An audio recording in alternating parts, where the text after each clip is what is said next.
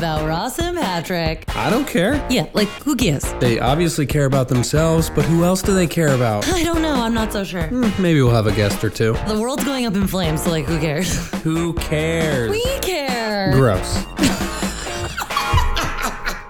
Who cares about Ross and Patrick anyway? Who cares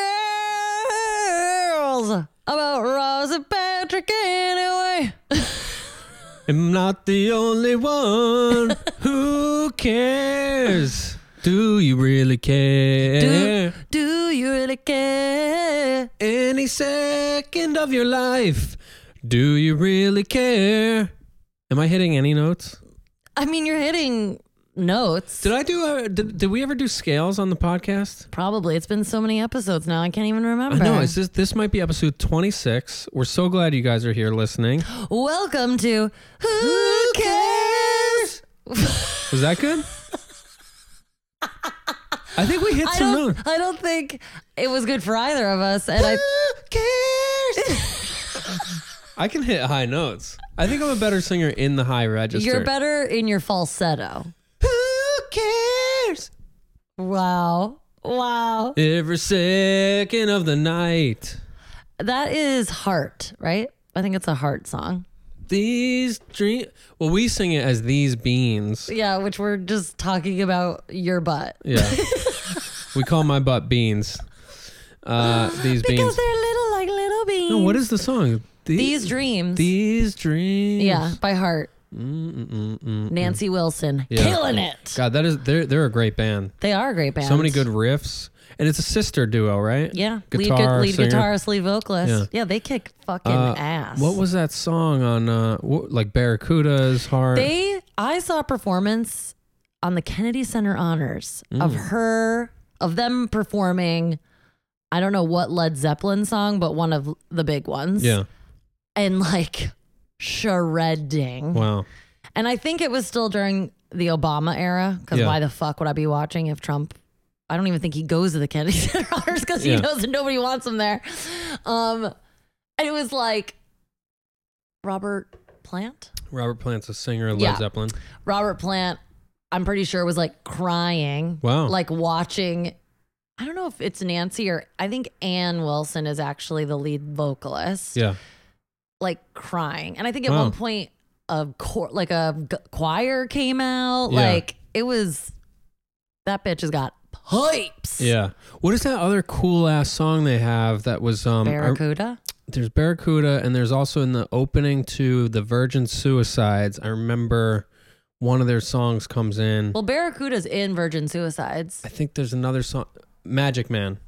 Oh yeah, yeah, yeah. That's a good one too. Yeah. So many those guitar like there's something about a really good guitar riff Well, and that's simple and it's not like there's not like piles and piles of other things going on in the song and it's Yeah. just it's just the the riff match with the cool vocals. Yeah. I mean, I want to like investigate them more actually. Yeah. Because like 70s like sister rock duo. When the fuck does that happen? In 2019 we resolved to investigate heart. investigate heart. That's what this episode is. Oh. Actually, we are investigating heart on this Oh, episode. Good segue, hon. We have such a cool Way to guest. pivot. We have such a cool guest. We're so excited for you to meet her. Uh, but before we get into it, I was just going to check in with you to see how your week is looking coming up. But it's Monday morning. If, if our listeners are listening when this comes out, it's Monday morning. We're all headed to work. Our new week is beginning. Lots going on.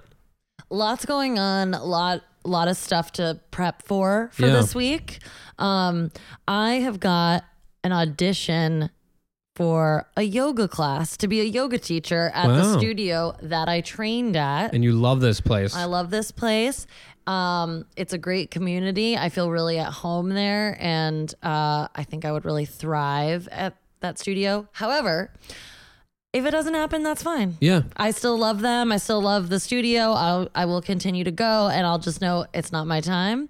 Uh, and I'm just doing it to practice, Yeah. to put one foot in front of the other and say, I'm ready to be a yoga teacher. Let's see. Yeah. So I audition I'm. It's basically just gonna be a regular yoga class on Wednesday the 16th at 2 p.m.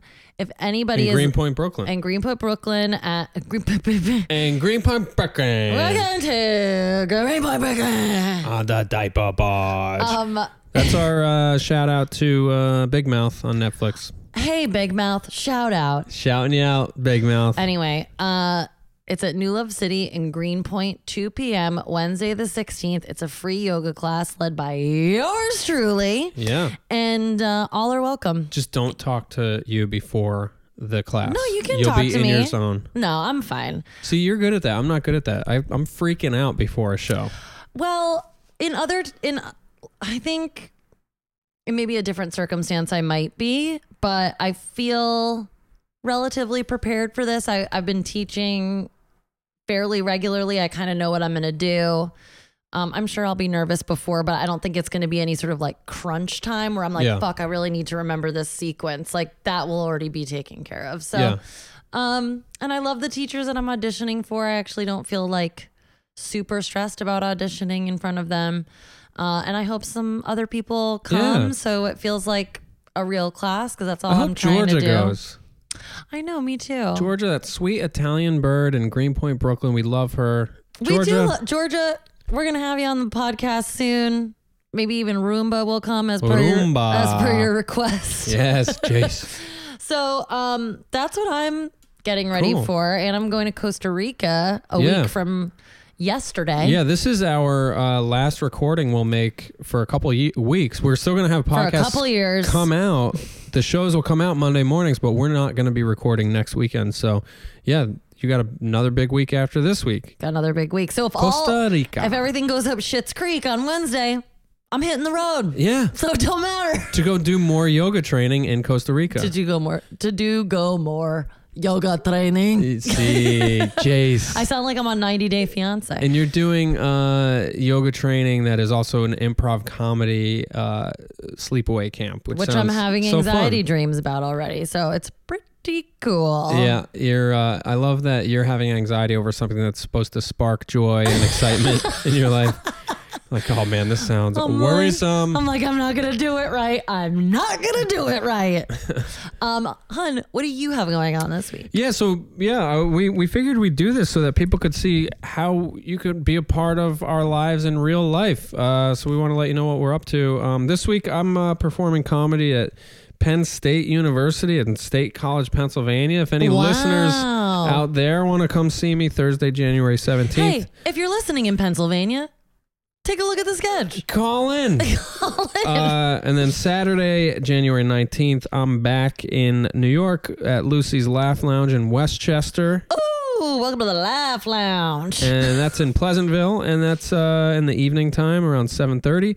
And then uh, that night at 11 p.m., I'm performing at QED in Astoria.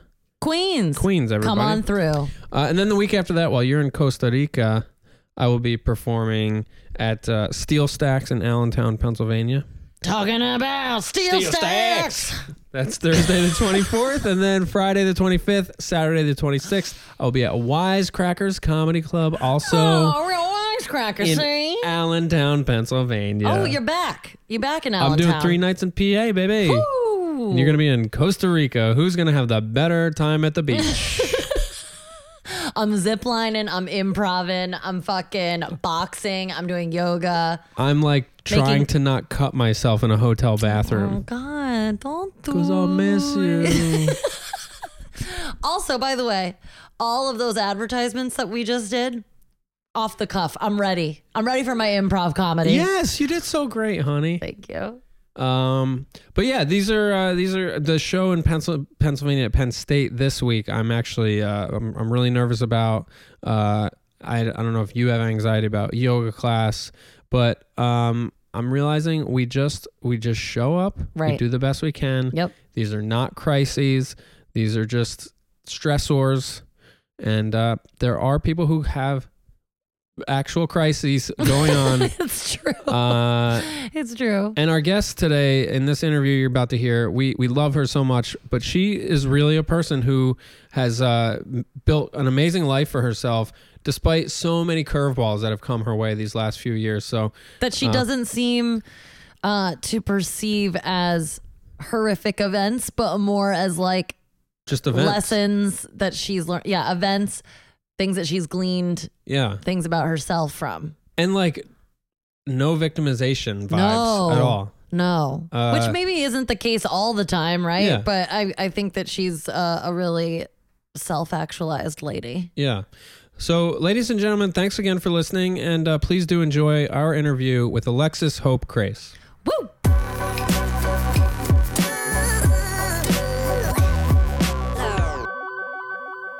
Know, Yeah.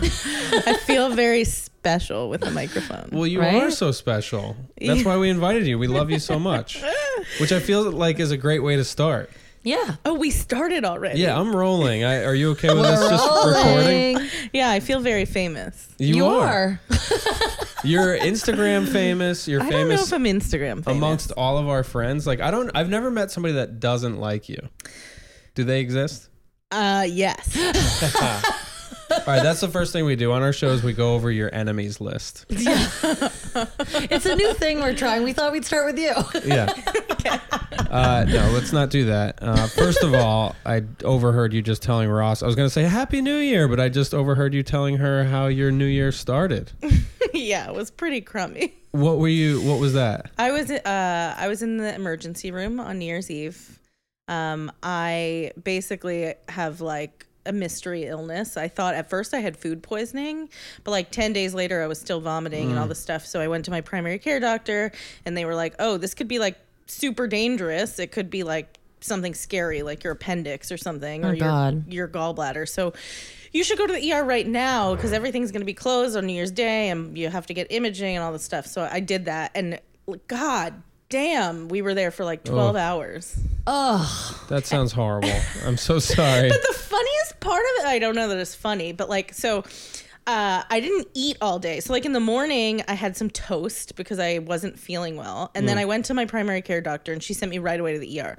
So, all I had had was toast. And then I was there for like 11 hours and they wouldn't let me eat because oh God. uh, you're like taking all these tests that Yeah. they don't want you to eat for because it's your stomach. And so finally, after like the test came back, they gave me um, uh, like crackers Uh-huh. or whatever. He's like, here, you can eat these crackers.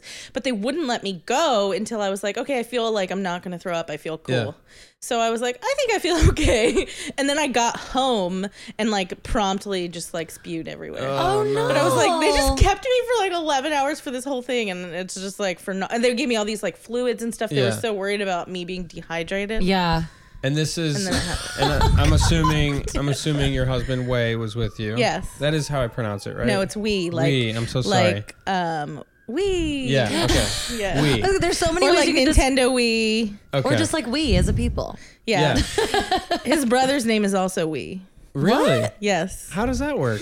Well, he's Wee Min, and I his gotcha. brother is Wee Ted, and so it's Wee kind of Ted. like yeah, it's like Mary Jo and Mary Jane. And where's he? Interesting. wh- What is his background? He's Malaysian. Amazing. Uh, but Yeah. so he was. So we was with you this whole time. He was Uh, Thank God, Very right? romantic New Year's for you guys. romantic. Poor guy. Uh, well, he seems like such a sweet man. So He's the sweetest. yeah. Aw. He's the best. Uh, so anyway, your health is sort of balanced out at the moment, but it's still a mystery. Yeah.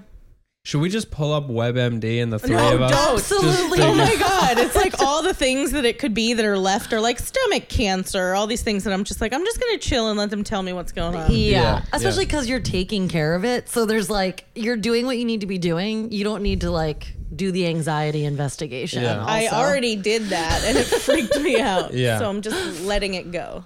Well, uh, we appreciate you coming out here uh, I know. today. What a trooper. Because there's so many other things going on. Um, but but while we're talking about we, I, d- I wanted to just see if you would uh, want to share with us how you two met uh, and and how that all happened. yeah, give us just Oh my like a God. little breakdown. He totally hates when I tell this story.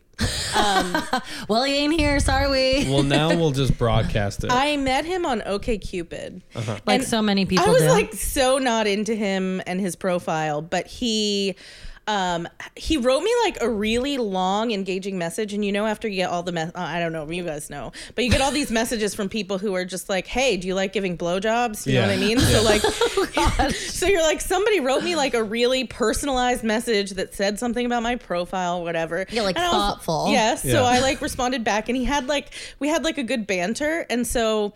I was like, well, I should just like talk to this. This guy looks like a huge dork. I should just like talk to him on the phone. And he was so funny because when I said I wanted to talk to him on the phone before we met, he's like, I get what you're doing. You want to like phone screen me. And I was like, oh, okay. Like he's, he Yeah. gets it. Yeah, yeah. And then when we talked on the phone, he started asking me about RuPaul's Drag Race. Oh, that's so and he like knew the characters. Like, characters right out the gate? He asked me who my favorite queen was, and then he told me his was um, what's her face, the one who was voted off last week, the week before. Look, No, not Latrice. I'm like, Oh, spoiler. last week Manila would have sent them home. Who was it? Uh, did Gia, Gia go Gunn. home? Gia Oh, Gunn. Gia Yeah, that Yeah. was his favorite at What? the time. I know. He's like, I like Well, a fishy so queen. hot, That's what he said to me. He used the term fishy queen. And I was like, I can hang with this person. That's really like, funny. who are you? Come quick. so I think that's when we met. I think my first time meeting him was at was it New Year's or was it the RuPaul? Uh, I don't oh yeah, I guess it, was, it would have been a Mm, yeah. RuPaul's Drag Race finale at your house. yes. Uh, would he have been there for that one? Probably, I but I don't know. He wasn't was. living in New York at first, so I met him because he was here for the summer when we Gotcha. met on OK Cupid. He was interning. He was getting his MBA, and he was interning at a company. And we went on this date after I was like, okay, like he might look weird, dorky by my taste at the time because I was used to only like um dating guys that looked like they had been in the forest for like 20 years Uh-huh. and no seriously You had a type. You had a type. You want somebody that Like a maybe. rough around the edges, Patrick. yeah. I guess so. I like like really beefy lumberjack looking guys that like never had jobs. And Uh, Like like they work in a coal mine, but they're not on the payroll. yeah, exactly. and so he's like the opposite because he's like a Twinkie Asian guy. Yeah. yeah. so he um we met for this date and you know how when you go on a blind date with somebody it wasn't blind but you know what i mean like Yeah. you just know within the first like 30 seconds Yeah, seconds there's a chemistry. like right away you're like yes or no and he walked up and i was like hell no That's so funny. and it was just like something like he had like a man purse on and he was like he was so eager that i was like oh who is this loser he was so eager yeah. And then I totally relate to that. we went to washington square park on our first date because I told him he kept wanting me to like go out to eat, and I was like, I've done this online dating thing so many times Yeah. that I don't want to be like committed Yeah. to somebody over a meal. Yeah, so, like yeah, yeah. let's get a coffee or something. So he's Yeah. like, well, let's go sit in Washington Square Park while like bring some food, whatever. We can get like sandwiches to go. So we did that. Boy pulls out of his bag. He's like, I brought us a little game to play. And it was like a people watching bingo. He had like filled out all the different spaces Wait, of he like make the bingo board? he made the bingo Oh board and it had that's things cute. like somebody wearing like a shirt that had like American flag Americana on it, like Uh-huh. spotting things. And then in the I didn't pay attention. You know how there's like a free space on Yeah. every bingo card? Yeah. He's like it says couple kissing on a bench. he's, he's like this one's easy and in the center it said cute girl and I was like, "Oh god." and then the one he gave me said cute boy and he's like, "You don't have to fill it out if you don't want." oh, I think that's adorable. Wait, were you mortified at the moment? I was so mortified. And then I didn't know how to end the date because he was being so nice. So I suggested that we go get ice cream at Morgan Morgenstern's. And he got um, durian flavored ice cream. You guys know what think we- durian fruit is? it's like a. It yeah. smells like a butthole. it's like it's literally like the most disgusting smelling fruit. But it's And it's- tropical and they have it in the island that he grew up on. so Oh, he really liked durian. So he ordered the durian flavored ice cream. And then while we're sitting in the park outside eating ice cream, he tried to kiss me and I screamed. on our first date, I screamed no. I scream, you scream, I scream, don't kiss me. I said no, and he was like, "Oh my god, I'm sorry." I was like, "There's children here," because it was like a playground park, which I was, I you know, I was like, "What do I say?" And Why why were you so like defensive toward this this guy, do you think? Or or have you were I you think a lot of like it that? had to do with like. I mean, I had to go to therapy over this because I didn't admit he was my boyfriend for like six months. Um, it had a lot to do with like what I like my own self image and like what I thought like I wanted Yeah. my partner to be. And so I had a really hard time like letting go of this thing. But anyway, after our first date, I was like never going to see that guy again. Not Yeah. interested. And he just kept chasing me. Wow. And I was like, "Ugh, God, uh, nobody's ever tried this hard before. yeah. and my therapist kept Well, telling yeah. What me. did you learn in therapy about it? What did you what What was like the root thing going on? Well, I went to my therapist and I remember saying to her, like, uh, God, I went on a. She asked me, she's like, Oh, how'd that date go? Because I'd obviously told her that I had a date. And I was like, Oh, God, like the whole story. and then um, she's like, Well, he sounds. re-" I was like, Yeah, I feel bad because he's like the world's nicest person. Yeah. And he tried so hard. And she was like, Well, Alexis, this is really good practice. Yeah. Letting somebody treat you well. Why don't you go on a second date with him? And I was like, Because I'm not into him. Like, I'm not attracted to him. He's not my type. And she was like, Yeah, okay. Like, you don't have to marry the guy, but it's also like practice, like just letting somebody treat Yeah. you nice. So she was basically like, use him for a second date so you can practice this, like going out with somebody who's Yeah. a nice guy. So I did that on the second date. And then I did that for a third date. And she just kept telling me to keep going. And then finally I was like, okay. And I remember I was like, um, at one point it was like the fourth or fifth date or something like that. I still hadn't kissed him because I was like Yeah. really freaked out by him. so I was like, and I was like freaked out by like doing it in public. I was like, what if somebody sees me kissing this mm. person, Yeah. which is so stupid. Were you in many relationships before this? I had had a number of relationships. Yeah. And those were did you have similar issue like things like like the mm-hmm. physical like public displays of affection. No. situation? It was just with him. Yeah. Interesting. I think it was because he was so different than anybody else I had ever been with. Yeah. And I think there was part of me that felt like that threatened my identity or something like mm-hmm. that. Like I mm-hmm. felt like I was too cool Mm-hmm. Yeah. or something. And was this in your was this also your first real relationship like in sobriety cuz you're you're sober for what? Ye- I like would 10 say it, years it or was my something? first. I definitely dated a Yeah. lot, but it, it and I dated like for a few months here and there. But yeah, he ended up being my first long term Yeah. relationship in sobriety. Uh, and I hope it's okay to mention that. Yeah. Uh, how how long have you been sober for? I will be sober eight years this month. Wow. Amazing. Congratulations. Thank you. That's like two graduate degrees in It's sobriety. so crazy. uh, all right, so you so so you start kissing in public, and it's was it like a slow process of like this relationship going to the next level officially? I actually talked to um, a friend of mine who I won't out her, but you guys probably know her. And she struggled with like similar things that I was struggling with when she met her partner. Um, and basically like shared with me some advice and was just like, don't let like I forget exactly what she said, but it had something else with like like your partner define your own sexuality and like what you think of yourself and perception stuff.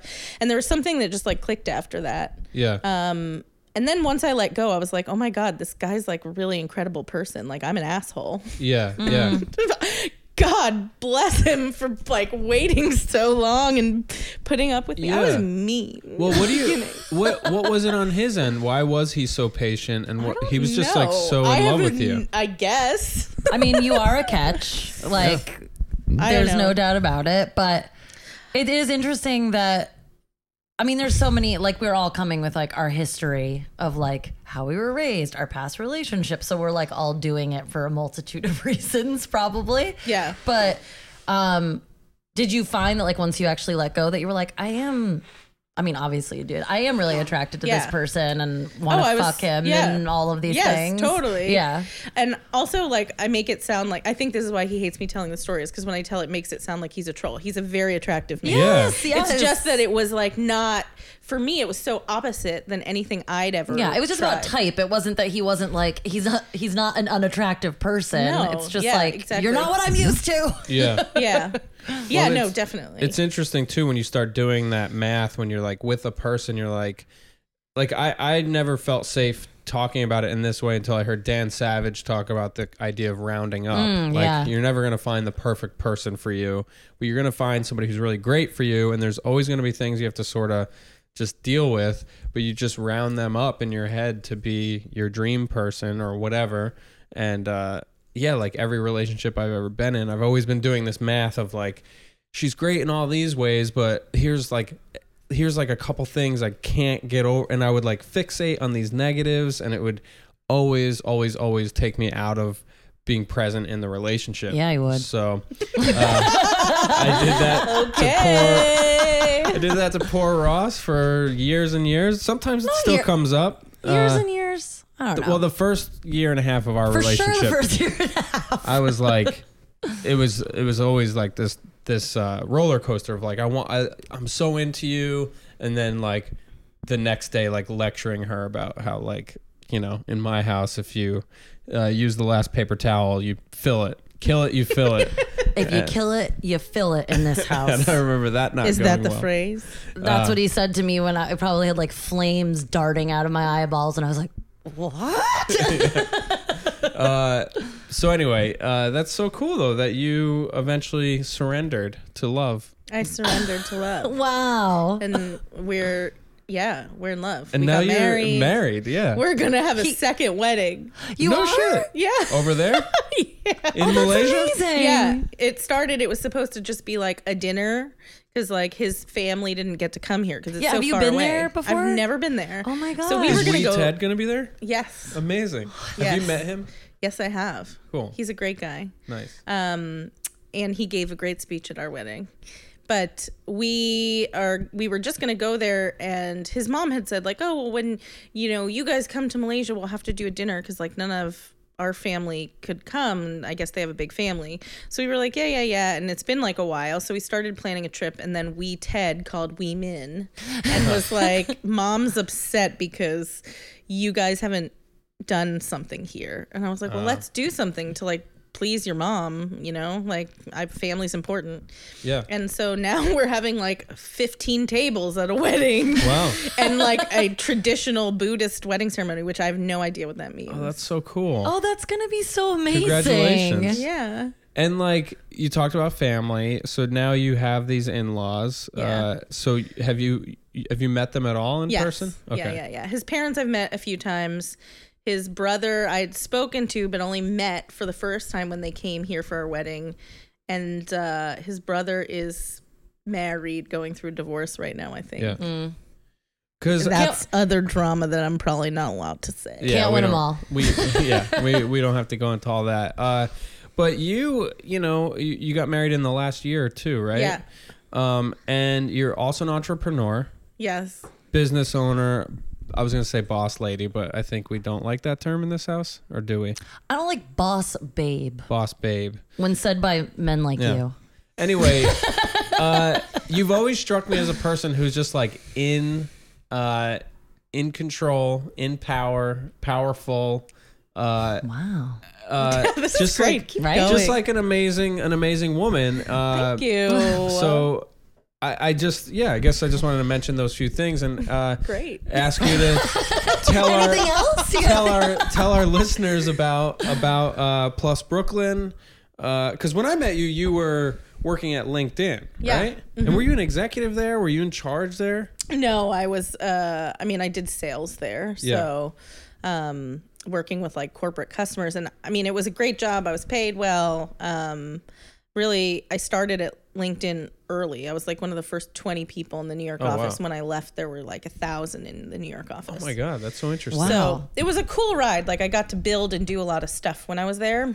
You sent me a lot of emails in your time there. did? No, I'm just saying LinkedIn did. Oh. Like, I was like, I did. LinkedIn is relentless Oh, on the everybody emails. talks about that. Yeah. And you traveled a lot for them too. I right? traveled a lot for that yeah. job. Yeah. Because it was like, you know, you have clients all over the place. Yeah. And it was a great experience. It was really cool. I made a lot of my like best friends there. Oh, good. Um, and you're like, get, that's like your first.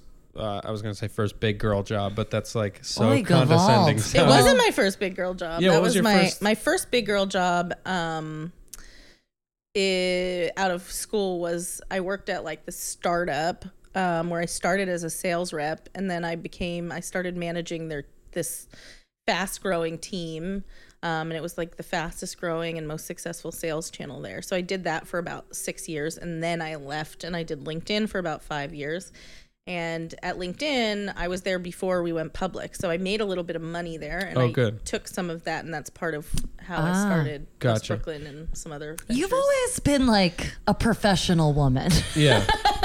I mean, you, you're feel like you're our professional first woman. guest to come on the podcast wearing a scarf, and I appreciate that. You you dress this like a professional you, scarf? bre- you dress for the podcast you want to be on, That's not the one you're actually on. yeah, exactly. But okay, you, you, don't want to know the real reason I'm wearing the scarf, but okay. well, now we you have do. It's like the opposite of professional. I'm really sorry, Patrick, but the reason I'm wearing the scarf is because I'm wearing a bralette and I have big titties, and so Oh. it would be saggy in public, and I didn't feel like putting on real clothes when I left. What's a So bralette? What I wear. it's basically small got like no support. Yeah. So Yeah. I wore this so that it would guard the fact that my I- boobs are sagging in case there was a camera. That's amazing. That's amazing. I feel like, She's like, there's a camera. So it's the opposite of professional. I feel I like. love that I just got a peek behind that curtain. This is great. Uh, I had no idea what a bralette was.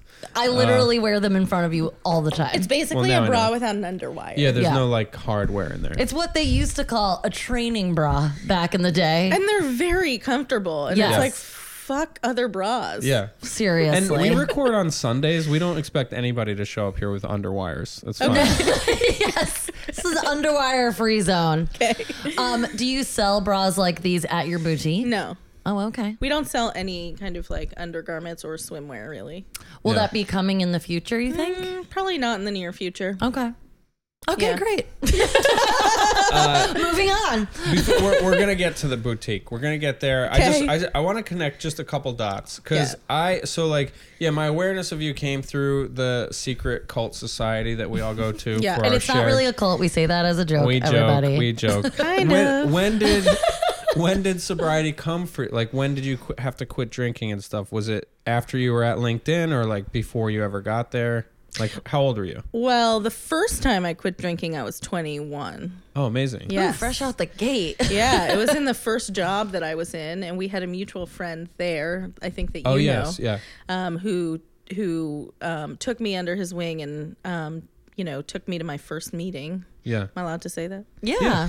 Um, We've like very. I we've- was at the time I was just like in crisis and um I was like messy and I was spending all my money on like drugs basically. Yeah. And mhm, at relate. the time I had like an ex-boyfriend who died. He like committed suicide because he was a mess. And then I became really messy. And this friend of mine was like, Hey, like I do this thing. You could probably benefit from it.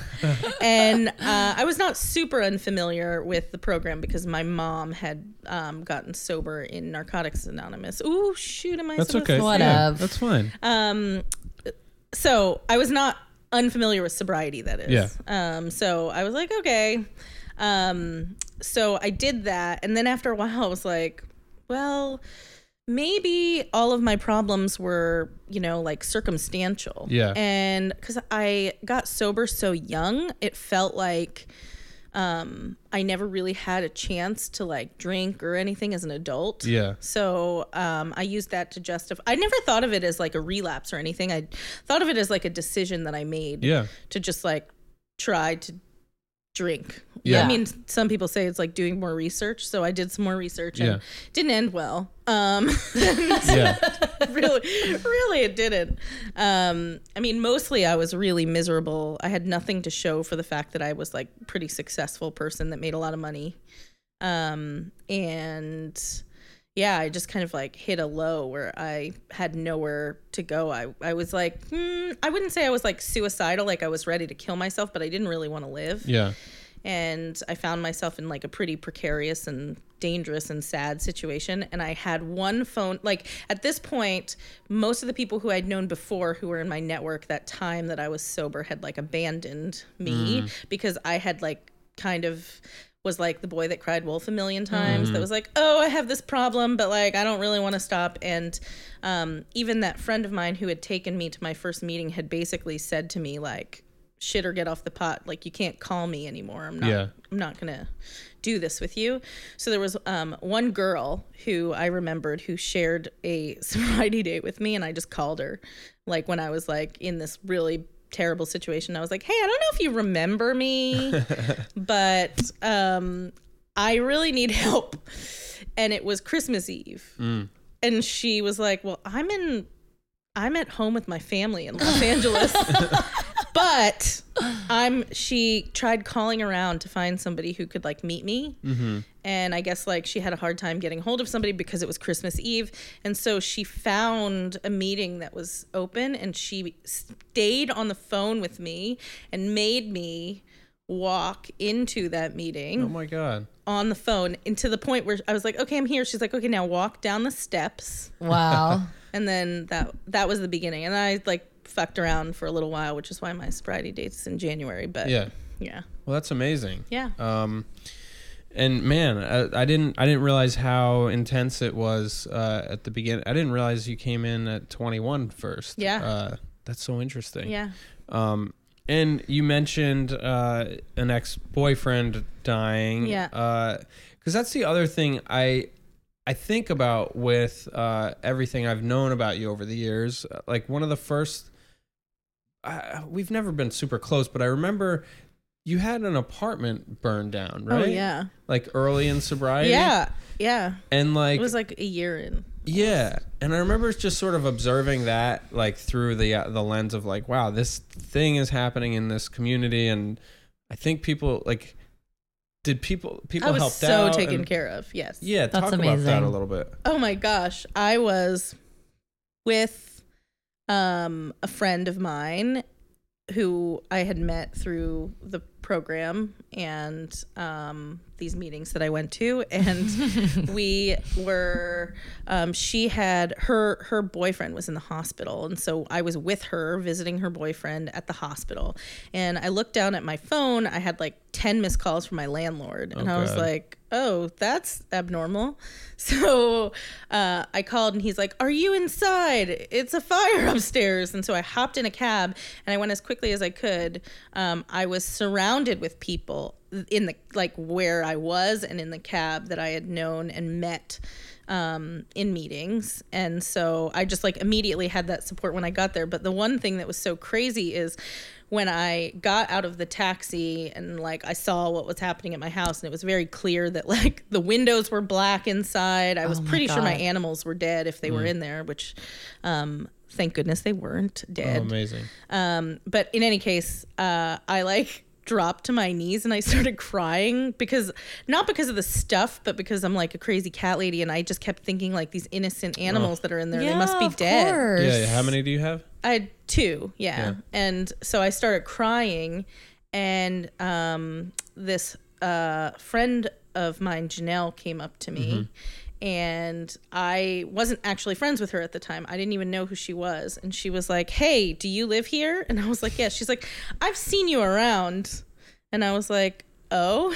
and she's like, I live around the corner and I know all of she was a bartender um, who was also sober. And she's like, I know all of these firemen because they come into my bar. so she Hilarious. so she got them to let me inside the building to look for my cats. Oh my god. Oh my god. Yeah, and she came with me, and they were like, "Okay, fine, you've got 30 seconds," just because they knew her. Yeah. And so then, So you went into a burning building well, to at, get your the, cats. at this moment, they had put out the fire, but it was like structurally not sound. Like they weren't supposed to let us in there. Yeah. So they let. Obviously, it was fine enough that they let us upstairs. But he's like, "You got 30 seconds." And I remember going in there, and she took a trash bag that she found on the ground because they'd torn everything up, and she just started stuffing like any clothes she could see in the trash bag. Oh my from your ha- from god. your my house, house. and this is like a girl that I literally like just met. yeah. That's wow. Formally. amazing. And then She's an incredible Yes. spirit. Yeah. So then I found we found the cats. They were like hiding somewhere. Thankfully, oh. under I had a sofa that had a little gap underneath it. So when the because the firemen came in, they t- tore down the ceilings and the walls, Yeah. and it looked like I was like convinced that they were. As I was even in there, I was crying because I was like, they're dead. There's no Yeah. way. And if they were alive, they ran out the window. But um, they were hiding under the sofa. So we found them, and I stuffed a them in my fucking purse miracle. because I always carry these giant purses usually. And then there I was on the street, like, okay, now what? And she was like, Janelle was like, well, come to my house. I live around the corner. Wow. And she took me in. That's And How then- long, how long did you stay with her? I just stayed with her that afternoon. She let me put my cats in her bathroom. I posted something on um, Facebook, and another friend who I had also met through sobriety was a touring musician, and she was on tour um, in Europe. And she called me on the phone, just saw my post and was like, Hey, I'm on tour. And normally I sublet my apartment, but I forgot Wow. and didn't get it together. And so, like, you can go stay there for the next month Oh Wow. my with your pets. That's and I was like. What? And she lived in like this really nice condo building. And so it was like, That's oh my amazing. God, like helped, you Yeah. know, it helped. And You're it like, wa- this program is dope. yeah, exactly. But like, uh, so are you from Philly? Am I Yeah, inventing that? That's correct. Is do f- people from Philly just kind of like? I, I that's the thing about you. It's like you have so many amazing things going on in your life, but then like these really challenging things keep coming up that I, you know I'm just like, oh my god, how is she like just rolling with this situation? Uh, is that a Philly thing? No, definitely not. I was not. just thinking like, is I this think like it's a an tough, Alexis thing. like a tough I chick don't from think Philly? it's an Alexis thing. I mean, I think that I think a lot of it was just, you know, accepting help from people who were there to help. And Mm-hmm. it's like you just have to put one foot in front of the other. Also, I grew up in like a weird kind of traumatic shitty situation and Mm-hmm. so to me it was like okay i think i remember when it happened i was like okay like as long like i said when i was in the taxi on the way to my house to my friend stacy i said um i don't care if i lost all of my physical belongings but i will be devastated if those animals died because there's nothing you know like a sweet Mm. Yeah. little innocent animal they can't help themselves Yeah. and so when they were okay i just like it was like oh all right yeah, Everything else felt like nothing. It's like those are physical things. yeah. Did you and did you lose a lot of things? I lost most things. Yeah. Yeah. Um, there were some things that we were able to retrieve, but like most of most of what we had was lost. And the two cats I've met at your house, are those are the survivors of the fire? they were the survivors. That's crazy. that is crazy. I didn't think an animal could like survive breathing in smoke for very long. yeah, I think a lot of the damage was also just like um, water, Water, damage yeah. and debris because what happened was the fire had started next door, but I learned that fire spreads through walls. Mm. And so even though it started next door, most of the damage came into our apartment and it largely affected our kitchen and our living room area. So there was a a whole portion of the apartment that didn't have any actual fire damage. It was more like um like like debris and water Yeah. damage and so uh, i think that that was part of it and also it sounds like they caught it pretty quickly but i just remember when i was coming in when they let me in for those 30 seconds and i'm walking up the stairs i like looked up i'm on the top floor and you could like see the sky and i was like oh my god That is Wow. wild. because they tore down the ceiling because Yeah. they had to tear open all the walls Yeah. until they found that the fire was out So that's a Oh a year, God. a year into sobriety. You get through that, and then Well, I wanted to say too, though, that I'm sure, like with the cats, like being sober and having these animals as like emotional security animals in your first year sober, which is like so fucking challenging. You're like, of course, all you want are your fucking cats to be okay. You're Yeah. like, you've been through so much of, with me and like helped me. Like, please let these animals be okay. And they were. I know it was the best. I Such was a so happy. It was like the happiest moment. I'll never forget it because I was like hysterical when they let me in the apartment and I kept calling out my cat's name Lola. I was like Lola, Lola, because she was the only one who responded to her name. Yeah. And then I'm like in one side of the apartment and I hear we were with this fireman. And I hear. I found her, and it's like this big ass dude with all this gear on, and he's holding his arms out, and he has my little cat like squirming in his arms, and I was Oh. like, it was like the best moment of my Oh Oh my my life. God. Yeah. Lola and what's the other cat? Chaucer. Chaucer. Yeah. Lola and Adorable. Chaucer. Uh, Yeah. Too bad they kill you. Yeah, cats. I'm so allergic. They mur- they murder me. Event, uh, uh, like it's so bad. Yeah. It's an unfortunate thing Uh, about him. yeah. But I'm bad. glad that they survived. That's Yeah. a that's an amazing story. Yeah. Uh, but th- so like, but other, there's been other things like, um, did you you lost your mother right? Mm-hmm. Uh, and that was like a few years ago. That was uh about five years ago now. Yeah. Yeah. And now more recently, your father Yeah. passed away. Yeah. Uh, in November. Yeah. So, like, what? How how are you? and is everything okay? Like, I mean, everything's okay. Uh, how am I? I would say this year has been a very rough year for me. I feel okay. Like I, I, the thing about death for anybody who's like lost somebody who's really close to them, like especially in your nuclear family, is it's, um, and I feel like I learned this after my mother died because when my mom died, it was like very shocking and like a lot of I don't even know like grief doesn't even feel like the right word. It was just really heavy and mm. sad and it's like excruciating but survivable. Mm-hmm. You know, mm-hmm, it's like uh, that's the only way I can explain that sort of experience. And so when my father passed away recently, it just felt like excruciating, but it was also like like terrible and all those other things, but it's like I've been through this to know that it's not like this forever and it's survivable. Um so, you know, I'm doing okay, you know, I think grief comes in waves and um, there's also all these other stressors that happen to have been taking place in my life around that. Being a business owner isn't easy. I also still work a full time job, which a lot of people don't know. Which is so fucking crazy to me. I like cannot believe it. So it's just, I think I have a lot on my plate. That's partially probably why I have like my mystery illness right now. Yeah. Yeah. Um, because the stress can wreak havoc on you. So I think I'm doing okay, but like, you know, realistically, it's been a tough year. Yeah. Yeah. I wonder if it's the kind of thing if you were to like put down the job or the business or whatever, would it just immediately incapacitate you with like overwhelming grief? I don't know. Um, well, stay tuned to find out. Yeah. It- that could be something because I even said like you know I still feel like it hasn't fully hit me. I mean, we're in like the very beginning of January now. My father passed away on November 25th, so it's been Yeah. a little over a month um and a half or so, and you know I feel like. Uh, a lot of people in my family have been having a very, very hard time with it, and I just immediately went into like action mode. Yeah. like do a funeral and do this and clear out the apartment and And you have two sisters, right? I have two sisters, but only one of them I share my father with. Okay. Um, and are you older of the two? no, I'm the I'm the little sister. Okay. But a lot of people think I'm older. I don't know if that's because I'm more responsible or I just look bad. But I'm gonna choose that you're a natural Yeah, natural very leader. responsible. Uh, you're respon Yeah. Um.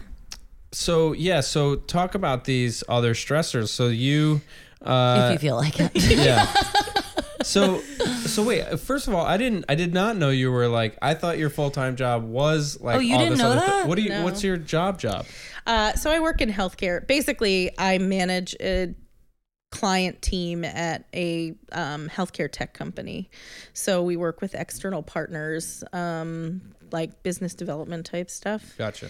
and yeah, I look after a ten million dollar business unit. It's Wow. a lot of work, and it like my day job alone is a lot of work. And you know, listen, if I have to have a job, it's the job to have. Like I love Yeah. what we do. I think that like the organization is doing great stuff, but it's a lot to carry a business and do all this stuff and work a full-time job. And a lot of people have said or alluded to just kind of what you like well when do you leave the job? Or do you Yeah. like putting down one obviously would alleviate a ton of stress in my life. I am positive. Yeah. um and that's the goal i think. And i've been very clear even at my like day job with my manager too. Like she knows like my goal is to retire from this job. And basically be in my business full time Yeah. and hopefully that's something that i can realize over the next year but you know i part of what allows me to realize that dream without other stressors financially is working the job Yeah. um, because you know getting a business off the ground is no easy feat No. and so um, i think the financial stress that it would put on my husband and i if i were to quit my job earlier rather than like later and being financially solvent um, would outweigh the like stress of not working two kind of gigs. Yeah. so you know i make the do the best that i can. Um, i hire really great people and i try and let go as much as i can of some of like the need to control. Um, and sometimes i like do shit like i take the weekends off and don't do anything Yeah. Yeah. and like you just have to do that to stay sane Yep. Well, I'm happy to hear that you're doing that. Yeah. Because Yeah. I'm like, do you just work around the clock? Like, sometimes yeah. but um But you know when you need to be like, okay, for real.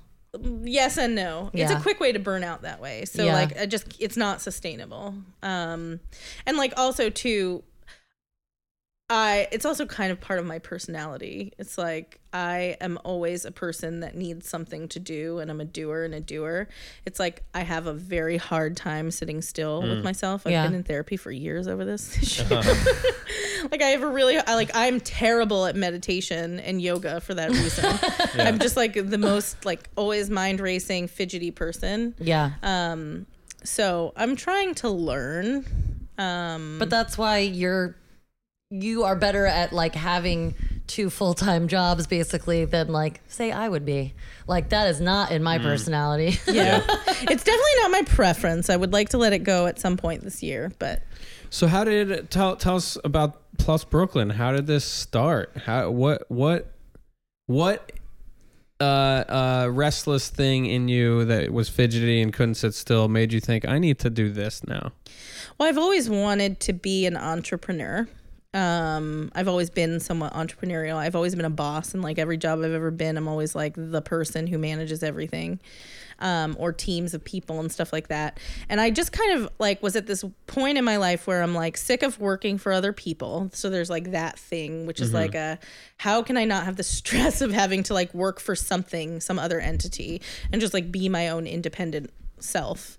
Um, and then at the same time, um, I had that. It kind of started like the ideation around it started around like when my mom passed away. It was kind of like the first time in my life where I had this like, oh, like work is so inconsequential feeling. Like there's so much more to life than this. Like family is really all you have and all this stuff. And I just kind of started like questioning what I was passionate about mm-hmm. and where I wanted to spend my time. And so I had this idea that I wanted to retire early. I was like, fuck this. I don't want to be working a desk job when I'm in my 40s. Like I Yeah. just really don't want to do it. Um, and so I started thinking like, okay, I need a real action plan if I'm going to be my own boss and like leave this. Because eventually it's like, yeah, okay, being your own boss is hard, but like the vision in my head is that I have like a lot of investment in like different kind of entrepreneurial things that it's enough to carry me and I Yeah. have like a shop manager like I do now to take care of things in my stead and I can like kind of enjoy my life and do other things too. Yeah. So like the idea is I have a bigger balance and I'm more independent and dependent on my own self in terms of like financial success. Um You're so smart. so Are you, that get- was are you getting this down, honey? Yeah, like can you be in charge of whatever the fuck we're doing? Yeah. so that was the idea was like okay like i had this idea that like want to be independent want to retire but then it's like okay so actionably like where can i create value and what can i do? What am i passionate about?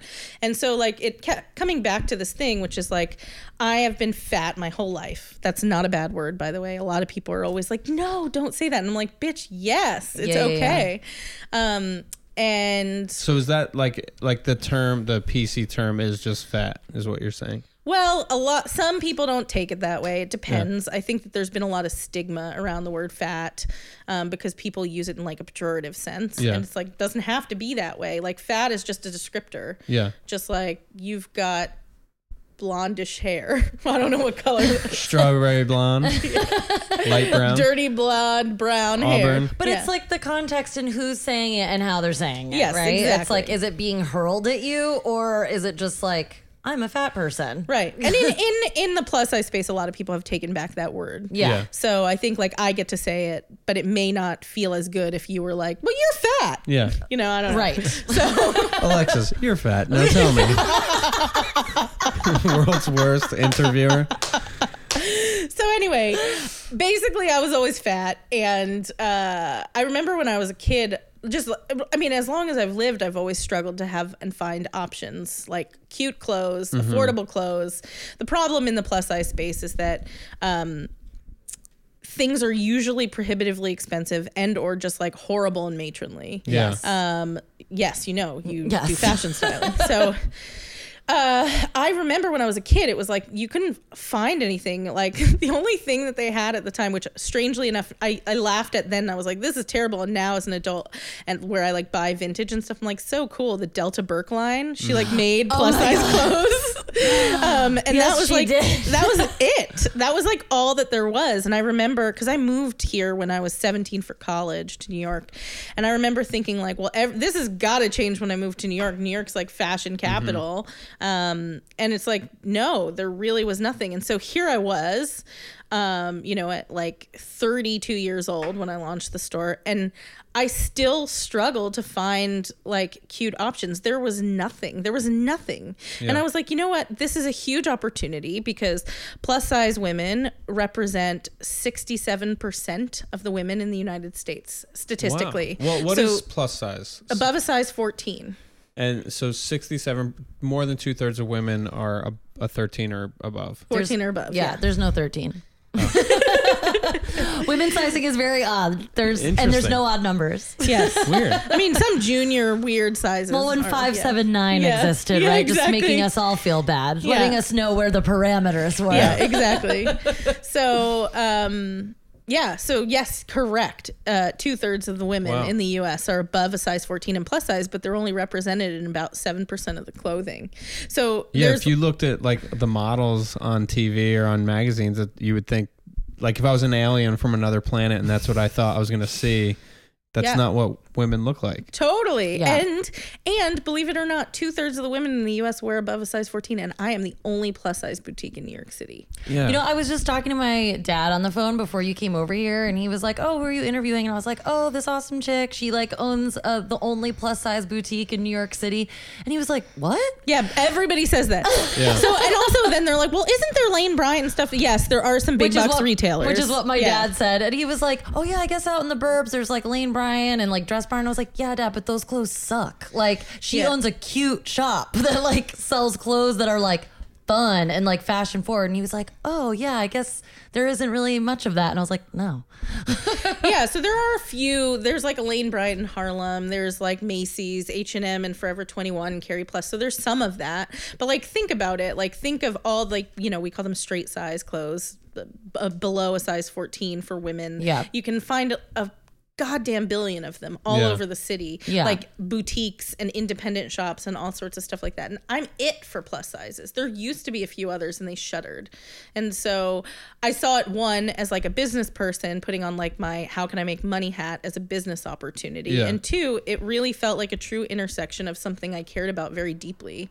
So I was like, fuck it. Yeah. I'm gonna amazing. give this a go. Yeah. And do you do you exist online? Like we do, yeah. Yeah. So yeah, we have an online site. I'm still trying to figure out how to make that like right now the majority of the sales that we see are through the brick and mortar store um, and i think that's for a variety of reasons one of which is that you know like i compete with like big box retailers when it comes to the same as some of the same items that i sell and they can afford to put things on sale much sooner than i can all sorts Yeah. of stuff so i think that's an area that we struggle also because Yeah. we're a boutique and we have low depth of order just like by the time i get things online they're often turned over very quickly Yeah. so i'm still trying to figure out the e-com piece but yes we do have a website Yeah. Well, and do you think that by having it's like an experience coming into your boutique, right? It's like that's kind of part of the yeah the charm of it Yeah. that you get to come in and try on clothes with like other plus size gals that are like, let me like offer this to you, let me offer this to you. Like they probably so many women that are plus size don't get to have that experience Yeah. at stores. I have had multiple people cry, like cry, legit cry, come into the store and cry because it's the first time that they've been able to come into a place and know that all the clo- that there are multiple options that Yeah. are made to fit them, that they can find things. I know what it's like to go into even the plus size section Yeah. in some stores and not even fit into that. Mm. Like Forever 21 runs Junior Plus. I can't fit into their 3X. Yeah. Um, so like I know that feeling. And so I think we have a lot of people who come in it's their first time being in a place that's exclusively they feel like made for them.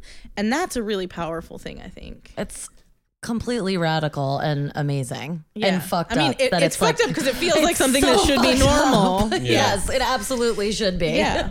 Well, that's what we're trying to do. And so normalize this thing and create more options and um hopefully create space for other people like Plus Brooklyn in our space in New York so that women have more options. Yeah. Do you feel like sorry to interrupt you? Do you feel like um since the store has opened that you've seen a shift like you were part of the shift or maybe you were just at the beginning of it or like sort of seeing that like there are more brands out there that are offering more to 14 and above. Mm-hmm. Yeah, I mean, I don't know. Like, yeah, I would love to pat myself on the shoulder and say that we had something to do with any kind of shift that's taking place, but I don't really know so much as it's something too that I think is being demanded of um, the industry by women. Yeah. Um, and hopefully we play a little part in that and kind of like empowering people. Um, but yeah, there have been definitely like um, I would say like a spate of new designers that I've seen come out over the course of the last year. There's also a lot of brands that are now doing size inclusivity. So um, those include like big box retailers like J. Crew, for example, that extan- expanded their line so that they're doing Oh, plus. I didn't know that. Um, a few other designers are doing that as well. So I think people are changing. I think that um, retailers are starting to see that there is money there. yeah, yeah, yeah. And it's not like they, were actually care. ignoring a whole faction of consumers, Right. Um, because maybe they felt like it denigrated their brand or whatever. But um, I have my own postulations on why people edged out plus size women for so long. But um, finally, I think people are starting to see that. I still think there's a real long way to go. Yeah, for before sure. there's like parity or anything like that. For sure. Yeah. yeah. And what about like uh like are are you feeling any sort of like connection to a bigger community through this? Like I assume like there's like uh plus size blogs and groups and organization and, Oh, yeah. and things like that that are pumped that you exist. It's a Uh, really powerful community. Um, the body positive movement, which is not just inclusive of plus size people, by the way, it's like basically people of any size because I feel like it does happen. There's a lot of marginalization for um, people who are plus size, but also too, like I mean, you can probably relate just like as a woman how much um, pressure and shame and all sorts of stuff is placed upon women in these beauty standards to like be a certain way thin or whatever standard of beauty exists out there and so there's a really strong um, body positive body positive movement that i think that um, we are kind of placed squarely in the middle of Yeah. as a plus size store that um, you know we really try and foster a place for that community to gather and so when we do events and stuff like that um, you know, we do a lot of stuff that centers around just kind of like body empowerment. Like, as an example, we've had some artists that um, have come to do kind of like meet and greets at our shop that have been um, very visible in the plus size space, like creating art. We've had bloggers. So, you, you mentioned, like, I'm sure there's blogs. There's like actually a huge community of people that are bloggers that um, do like visibility around just like existing and being fashionable and stuff like that. Um, we had um, uh, a girl who's become a good friend of mine, but her her handle on Instagram is Fat Girl Flow. But she's got like I don't know 250 300,000 followers um, and she's just really just visibly herself and Yeah. looks cute. Yeah. And so we like hosted her at the shop. And so we try and create, I think for me, that was a really important part of what we were doing. It's not just like, obviously, there's the fashion component, but it's really about empowering people to feel comfortable in their skin and their best selves. Yeah. And so much of that is Yeah. like mixed up in all of this. And so, Uh, let's say you you have a, a nephew or a niece Okay. or a young person in your life. Yes. Uh, that you notice is just a real shithead okay. toward people. uh, I was a little bully. I had like this bully phase, and I I would make fat jokes and I would be mean to people. Do do we have? Do you have hope that that that we're more educated to like that kind of thing now? Like I don't know. How, I guess how would you?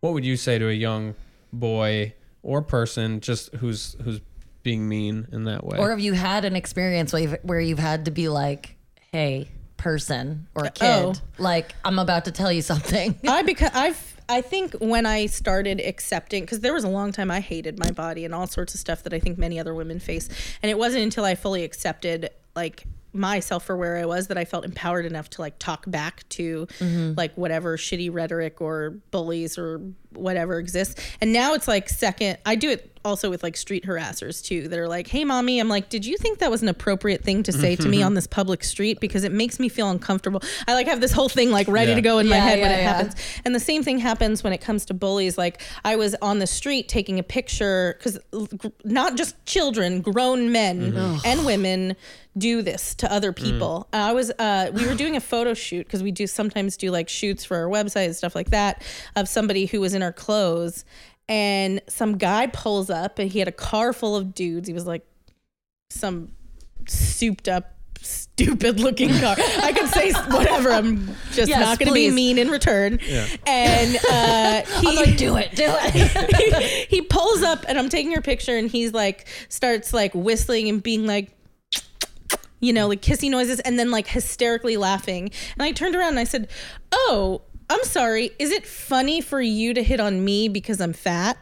Hmm. And all his friends in the car, everybody looked so uncomfortable. Hmm. Yeah. And he kept going, and his friends all were like, oh shit, she's talking back to us. And Yeah. like, she's like, they did not expect that I was going to come for them. Yeah. And I was like, all right, cool. Cause like, I'm married and I don't feel bad about this. So like, bye. Yeah. But um, so anyway, that doesn't answer your question. Like, what would you say to a kid? But uh, personally, I feel like really empowered to take that dialogue head on. I think outside of whatever I could say to any person to essentially like demystify things like fat's not bad or I'm happy or it's not cool for you to say that to me because like I think I'm attractive. I don't give a shit what you think. Yeah. Is that there's so many other influences and I think for children in particular it starts one with their families and like i think a lot of that stuff and behavior is picked up on mm-hmm. by kids from like the people that they spend the most time with. But i think more than that like sometimes you can have like really great parents and that are like really kind and loving but you hear that all around you in so many other Yeah. ways Yeah. i mean Yeah, it's in the media it's Yeah. jokes on tv it's Yeah. other kids and so i think the only way that we can change that is like collectively at, as a society in um evolving Yeah. like our behaviors our images in the media i think that that's slowly starting to happen i mean it is more mainstream that there's like i mean i still think there's a f- huge way to go but like uh, the fact that like plus size models like Ashley Graham, like even though she's got like a very traditional like Coke bottle shape and Yeah, she's yeah. traditionally beautiful, that wouldn't have happened 15 years Yeah. ago. No, no way. Like you wouldn't see her in a music video with um whatever what was his name?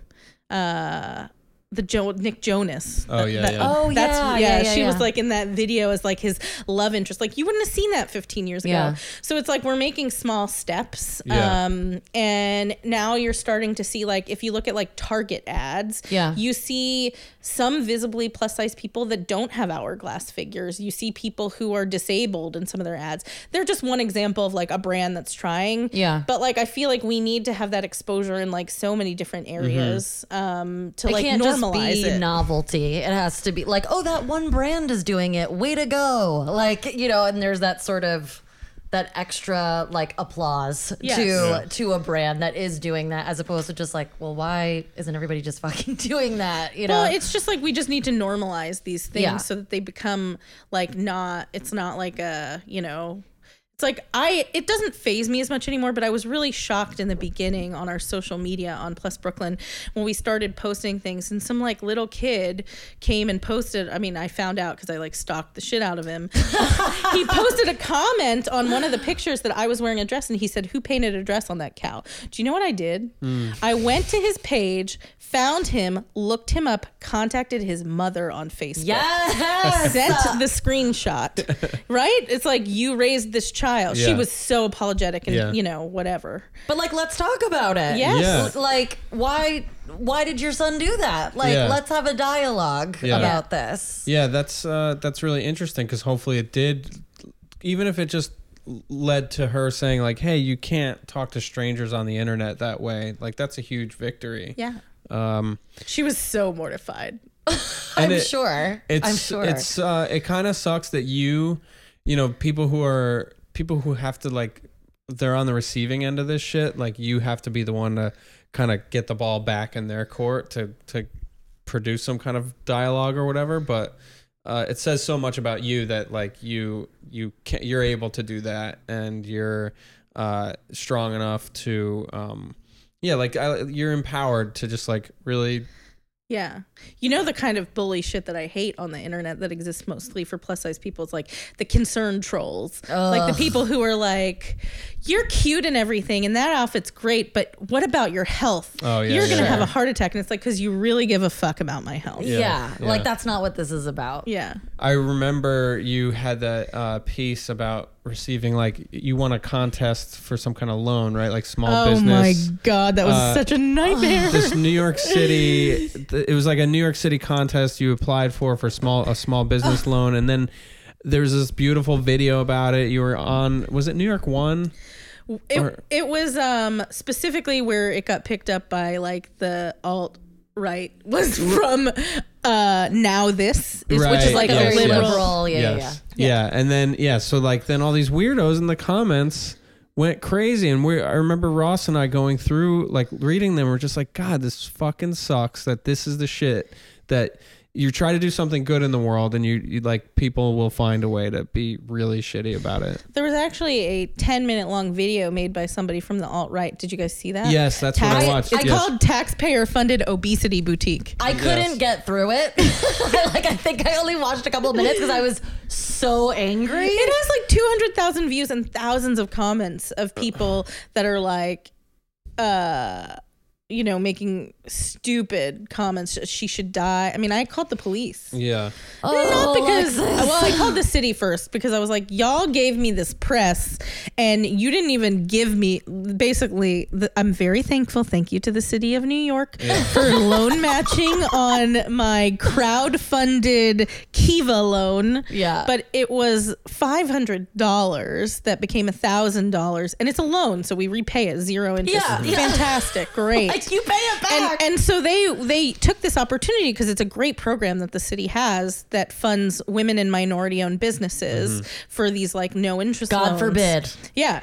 And so they wanted to they they really liked the fact that we were a brick and mortar store and so they wanted to highlight like hey this program like other people can go for it too. So they had the deputy mayor come to my place. They like did all this press. We got in the cut in, in Oh, the- yeah, yeah, So yeah. it became a lot of great press for me and then it was the picked up by NowThis which made it sound as if I was getting a grant. Yeah. And then that was picked up by this like crazy alt right leader. He has like a cult following on YouTube of of hundreds of thousands Oh of people, God. and he made a video called "Taxpayer Funded Obesity Boutique," and he made it sound like they were funding my business. Yeah. Um, and so anyway, after it happened, I called the city and was like, "Yo." Y'all got me into this mess. Help me. Can you get me a lawyer? I was like, "Do you? Does the city have for you. resources for small businesses? Can you get me a lawyer to help? You know, Yeah. because this is defamation." Yeah. Um, and they helped me. They were great. They were, Good. were actually really great. That's a big plug. New York City has incredible resources for small business owners, and they really Yeah. try and invest in them. Oh, that's, That's cool. that's Yeah. amazing to hear. But my God, the human trash that is out there that is trying to oh, I just it makes me so upset. And I'm like not even involved in your business. it's just like my brain can't like wrap around the waste of energy and time Yeah. that you have to and put hate- forth it's to hate- deal the and like of. Ugh. Well, I just remember thinking when it happened, I was like, wait, what the fuck?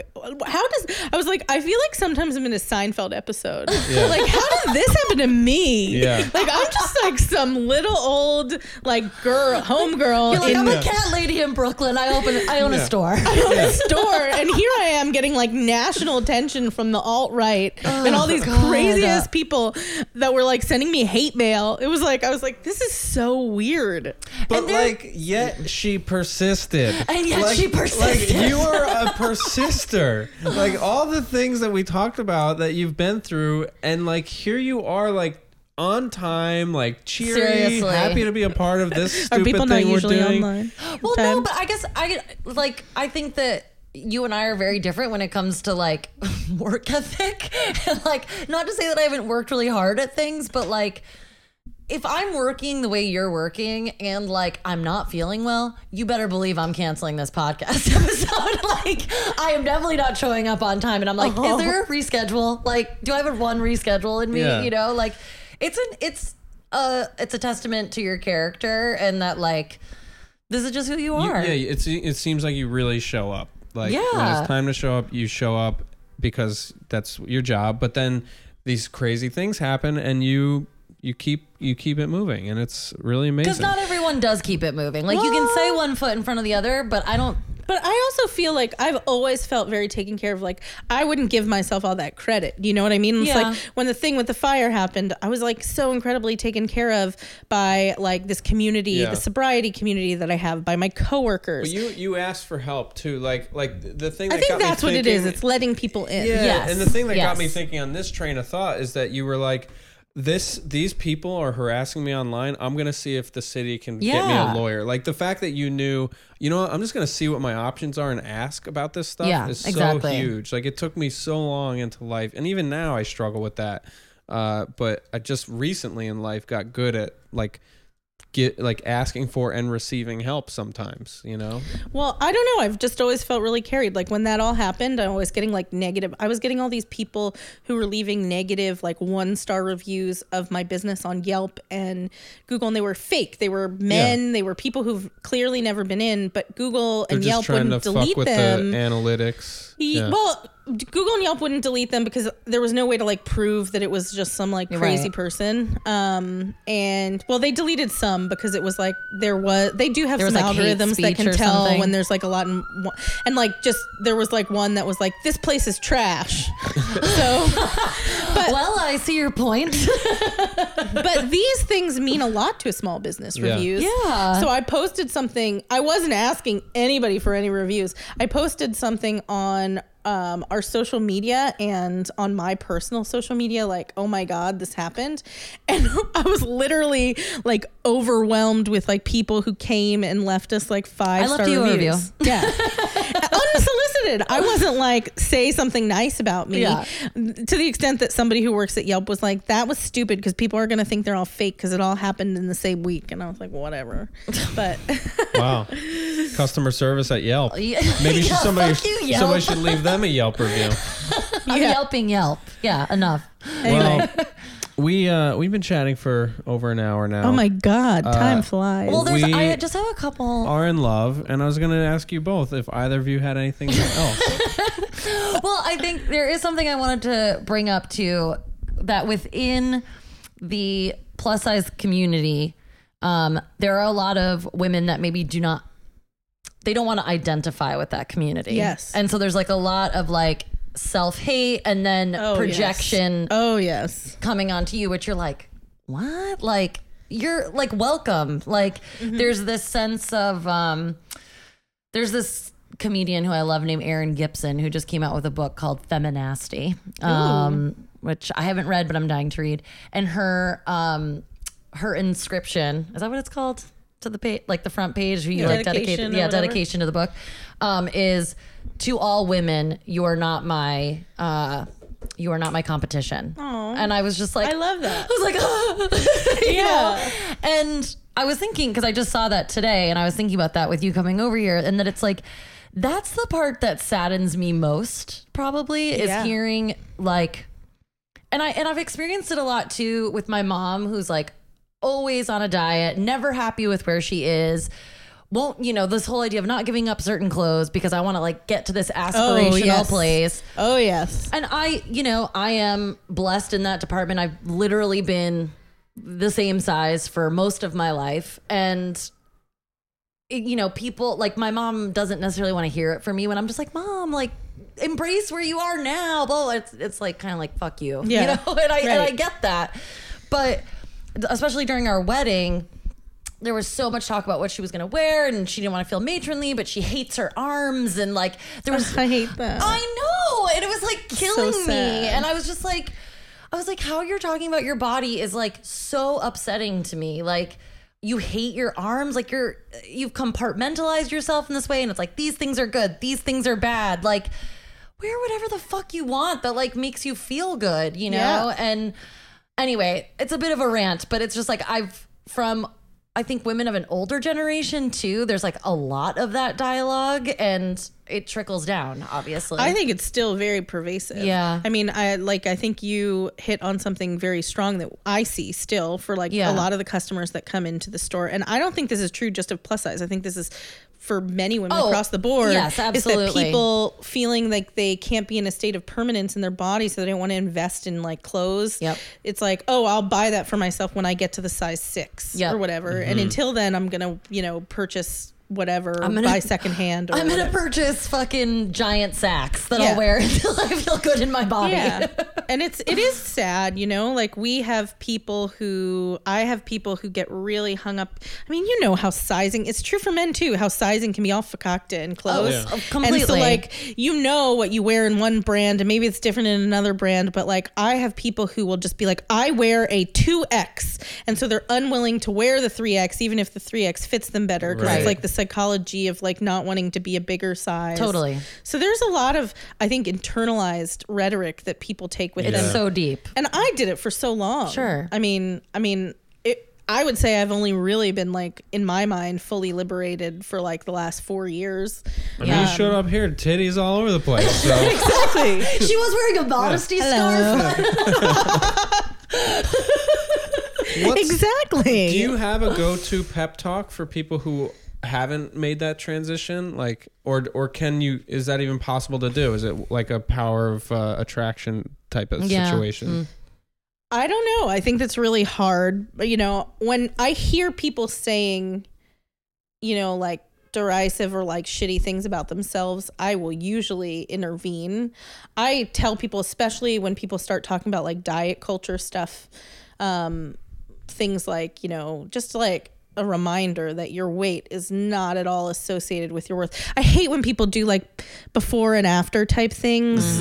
And I'm like, listen it's a i totally think it's okay to like have weight loss goals and like Sure. want to feel good about yourself for your health i think that there's definitely a correlation there for health and like i believe that health is most important for people and whatever makes them feel good emotionally physically whatever um, but i think that it is um oppressive and violent those before and after pictures Yeah. basically infer that like before you didn't look acceptable or mm. good. Mm-hmm. And so when people post them i always say you looked great before and you look good now. Mm-hmm. Mm. Um to like remind them that like you're no better now than Yeah. you were then because it creates this like cyclical thing that if you change or you gain weight or whatever that you're unattractive Yeah. or you're like because you're closer to that other thing so that's one area where i'll step in but i do think generally speaking it's um more attraction not promotion so like one of those things it's like you just have to radiate your own joy Yeah. Yeah. And hopefully people can find that and see that too. I only found it through seeing other people. Um, you know, there's this supermodel Tess Holliday. She was one of the first people that I saw that I was like, I have a body similar to this person. Yeah. And she's fucking hot. Yeah. And she's really confident and people like you know, can see that in her. Yeah. And it was the first time that I saw somebody that I could reflect upon myself and be like, oh, maybe I'm not all these terrible things I tell myself. Right. So Well, That's I have to tell you that um, my friend Kim Taylor, who doesn't listen to this podcast because she doesn't really like podcasts, uh, but she's my best friend from college, and she like is obsessed with you and like loves you Hi, so Kim. much. and I think she might have messaged you on Instagram too. Um, but I I have seen a shift in her over the past few years too, just from like following you on Instagram, following your boutique, following people like Tess Holliday, like finding people that she can see herself in and like not be fucking ashamed. And like as somebody that loves her so deeply, like it just makes me feel so good that I'm just like, oh, Yeah. oh, like more of this, please. Yes. You know, like put more of Yes, this into Kim. the world. Yes, Kim. Kim Taylor. I'm gonna tell her she has to listen to this Now she episode now. has to. Yeah. She probably will because you're on it. Hi, Kim.